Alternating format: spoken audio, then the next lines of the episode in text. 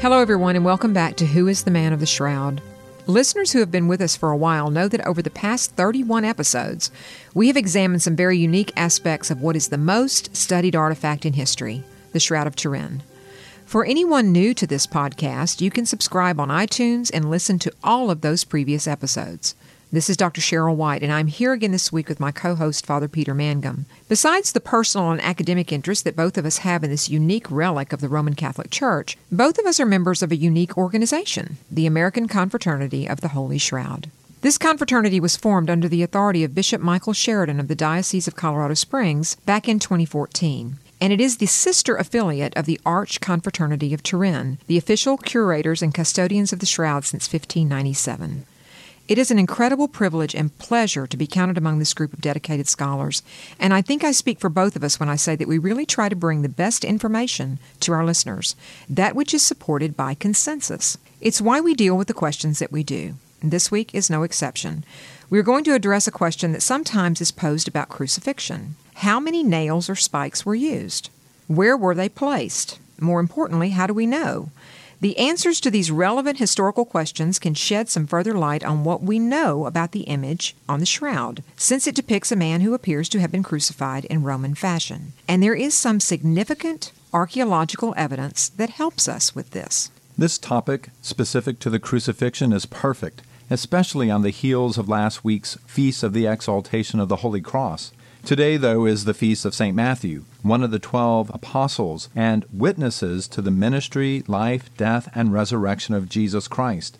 As someone close to Jesus, as author of our first of the four canonical Gospels, St. Matthew, nevertheless, fled with most of the others following Jesus' arrest. Crucifixion, as the main method of execution in the Roman Empire for common criminals, was gruesome, frightening, and intended to be humiliating.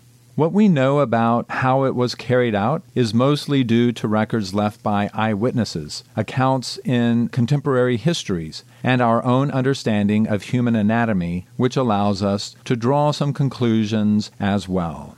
We know that nails or spikes would not have been placed through the palm of the hand, for instance. Such a method cannot carry the weight of the body, and the hand would simply tear free of the nail, especially if there were any other forces of movement involved.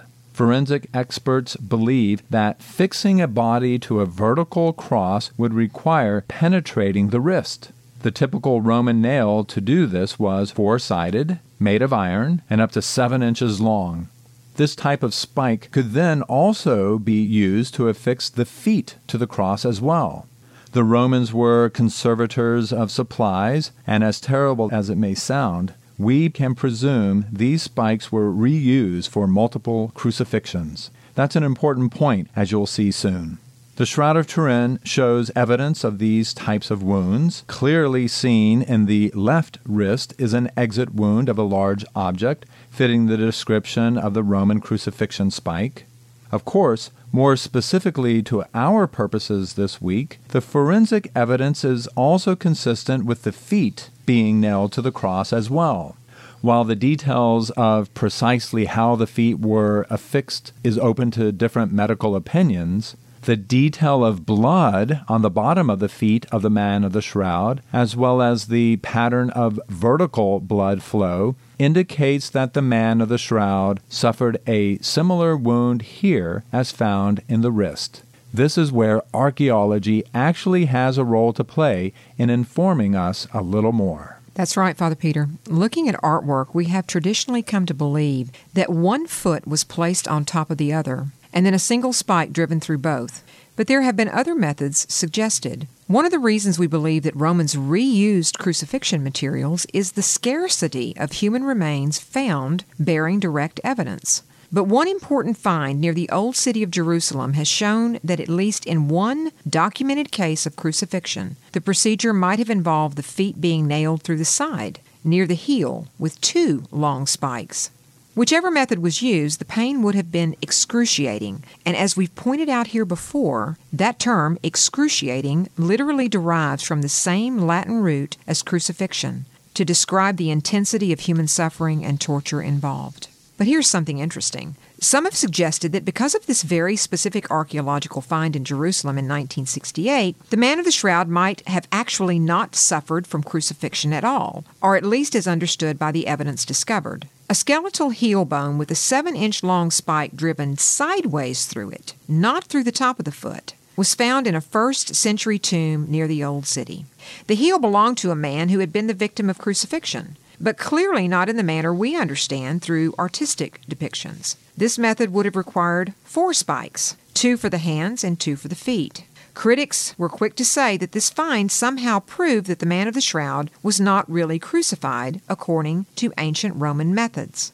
Because the feet of the man of the shroud are not fully visible on the cloth, forensic experts studied the blood flow patterns and have said that actually either method of driving a spike was equally plausible.